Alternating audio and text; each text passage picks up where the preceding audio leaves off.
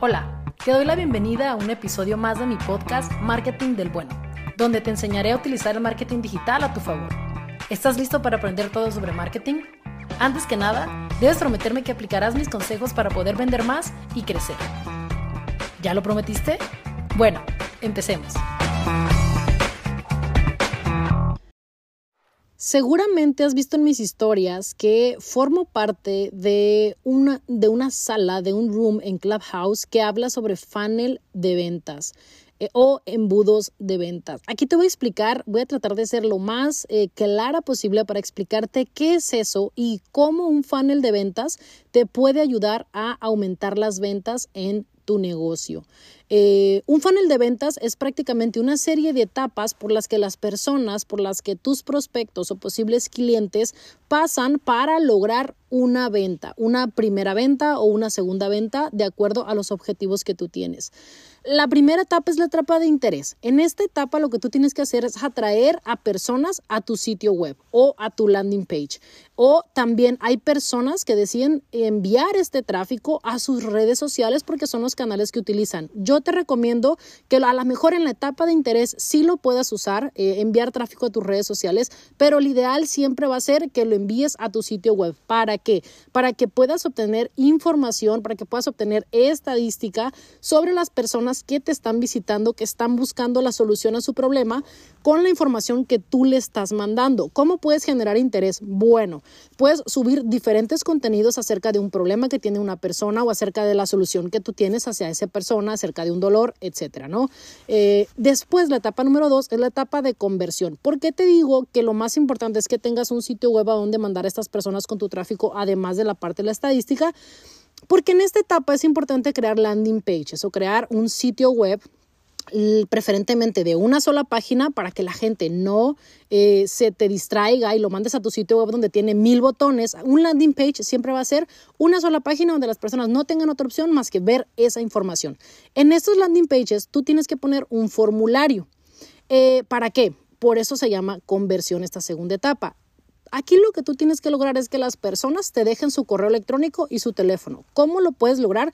A través de lead magnets. ¿Qué es un lead magnet? Es información gratis que tú le vas a dar a las personas acerca de, la, de su problema o de la solución de sus problemas. Por ejemplo, puedes hacer un webinar y hablar de su problema y de cómo lo puedes solucionar. Puedes hacer un ebook con, por ejemplo, eh, los 12 principales problemas que te enfrentas al emprender. Puedes eh, regalarles un curso gratis, no sé, analiza tu negocio. Este, con este curso gratis. Puedes darle pruebas gratis si es un software, puedes darles auditorías o consultas gratis. Eh, Puedes darle como algún tipo de talleres, puedes decirles también, eh, darles un kit de herramientas para emprendedores, por ejemplo, de, de, acuerdo a tu producto, a tu servicio, puedes hacer un training, etc. Eso es un lead magnet. Cuando tú le ofreces algo gratis a las personas y te llenan su formulario, entonces en ese momento ya empiezan a ser un lead para ti. Aunque depende, porque regularmente esos también son contactos, o son personas curiosas que quieren saber qué está pasando, pero al final del día tú ya tienes su correo, su teléfono y su nombre con lo cual tú vas a poder pasar a la etapa número 3. En esta etapa número 3 lo que tú vas a hacer es que vas a nutrir esos leads o vas a nutrir a esas personas con contenido de valor. ¿Qué quiere decir esto? Tú, por ejemplo, puedes usar aquí un flujo de trabajo de nutrición de tus leads, así se le conoce, para poder darle seguimiento a cada uno de esos leads y tú puedes generar una pequeña campaña de email marketing de 5 a 6 correos donde vas a, vas a hacer lo siguiente. Lo que vas a hacer primero, en el momento en que te llenan el formulario, le puedes dar la bienvenida o le puedes dar las gracias con el lead magnet que tú le ofreciste. Vamos a decir que fue un ebook. Aquí te va, descárgalo, ¿no? O si ya lo descargó en, en el landing page, es gracias por descargar el ebook, esperemos que te funcione, bye bueno, tampoco va, pero pues, pues que, te vaya muy bien. Eh, este, mm, pues nada, espera otro correo o muchísimas felicidades, no sé, algo así, ¿no? Me, me vi como muy cortante el bye, pero no era en un sentido de bye, ahí nos vemos, no, sino que hasta aquí llegó este correo, ¿no? Luego, el segundo correo, eh, tú le vas a decir, vas a hablar un poquito del problema que ellos tienen, tú vas a tratar como de eh, hacerlos caer en cuenta que realmente tienen un problema y por eso descargaron tu ebook y por eso te están buscando a ti y por eso están viendo tu contenido prácticamente. En el correo número 3 tú vas a poder hablar un poquito más de su problema, generarles un poquito más de, más de dolor y empezar a empatizar con ellos. Empatizas desde el principio, pero aquí empiezas tú un poquito más de yo sé lo que te está pasando, etcétera, ¿no? Algo más o menos así.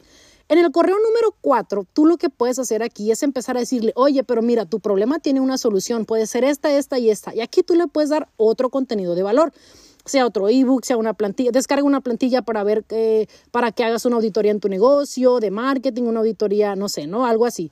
En el correo número 5, tú lo que vas a hacer es que ya le vas a decir, oye, fíjate que yo a esto me dedico y yo tengo la solución a tu problema.